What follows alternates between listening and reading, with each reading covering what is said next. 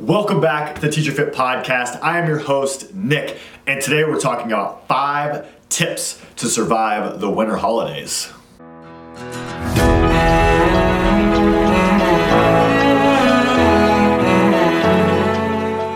What is up, Teacher Fit community? Welcome back to the podcast. It's been a few weeks since we've recorded, been guest on a few other shows, so wasn't producing as much for our show. Glad to be back. Episode 29 of the Teacher Fit podcast. And today, I just want to share a quick five tips to set you up for success as we head into the Thanksgiving holiday, the Christmas, Hanukkah holiday season, and the New Year. All right, lots going on. We've got parties and school functions and traveling. And I want to give you just a few takeaways from today's episode that can put you just one step above where you would be if you just went in with no idea how to survive the holidays with regards to your nutritional health and wellness. And that's what we're going to focus on today. Obviously, I assume and support you being active throughout the holiday. I know it's cold in a lot of places. But continuing to hit your workouts, continuing to get out get outside and move when you can, continuing to take care of your mindfulness and your meditation and all of those things that are going to add so much value to your wellness. Today we're going to focus on nutrition and specifically when you have to go to events or you have events at your school, what you can do to survive. So without further ado, kicking it off, number 1. Have a plan. You know what they say? Those who fail to plan, plan to fail, or something like that. I'm not sure the exact quote, but as we're going to these events, don't just wing it and be like, oh, I'll find something healthy there, or I'll figure it out when I get to my grandma's house, or uh, mom usually has something that's healthy. Set yourself up for success. Take a second and say, okay, what foods are going to be there? If there's not going to be anything healthy, we'll get to this later. Possibly you could bring something. Or if you know, hey, I'm probably gonna have that favorite pie that I love, or I'm gonna have the sweet potatoes with marshmallows and cinnamon and brown sugar and all the fixings on there, or I'm gonna have so much mac and cheese and stuffing that my carbs are going to be out of control. So, what do I need to do? I need to prepare for that throughout the rest of the day or prepare to go for a walk after.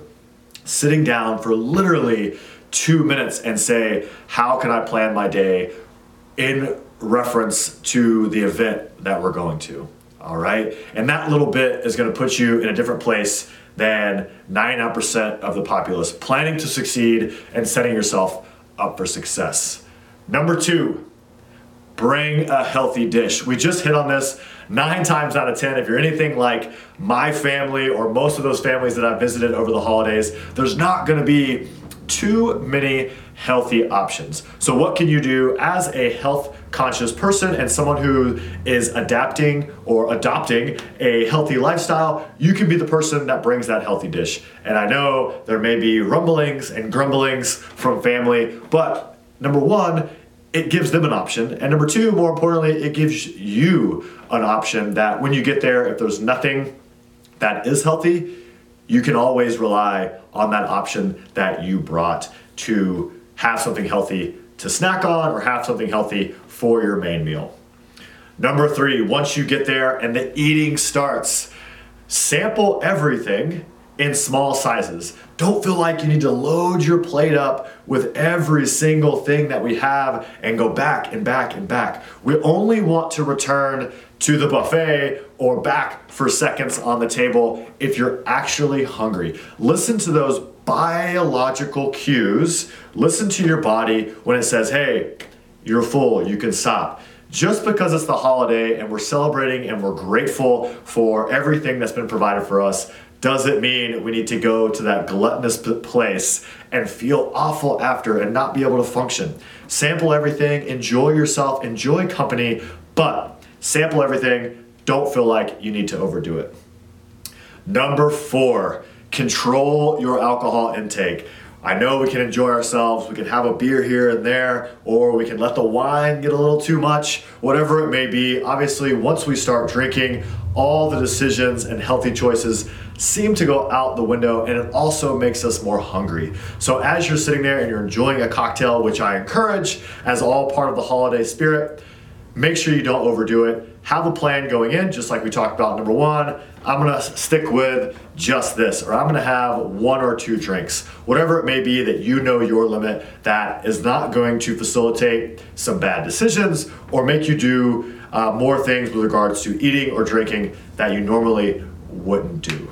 Number five, and this directly ties into multiple of these, don't fall subject to your grandmother's peer pressure or your brothers, your cousins, your dads, your moms. A lot of that goes on. Oh, let me fill your plate up. Let me fill your plate up. You don't have to be subject to that. We're all adults if you're listening to this podcast and you can make your own decisions. Hey, a simple no thank you, I'm full typically will do, and if they continue to push, like, hey, I'm trying to make healthier choices, I'm not gonna continue to eat, I'm actually good.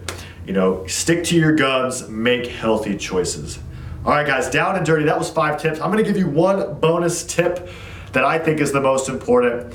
We all live this healthy lifestyle because we want to have a full, happy, and enjoyable life for years and years to come. And if you haven't heard me talk about it yet, it's my nursing home legacy. We're all heading to a point later in life that when we get to that nursing home, we want to be the person that looks back with no regrets and can tell amazing stories of family and friends and adventures.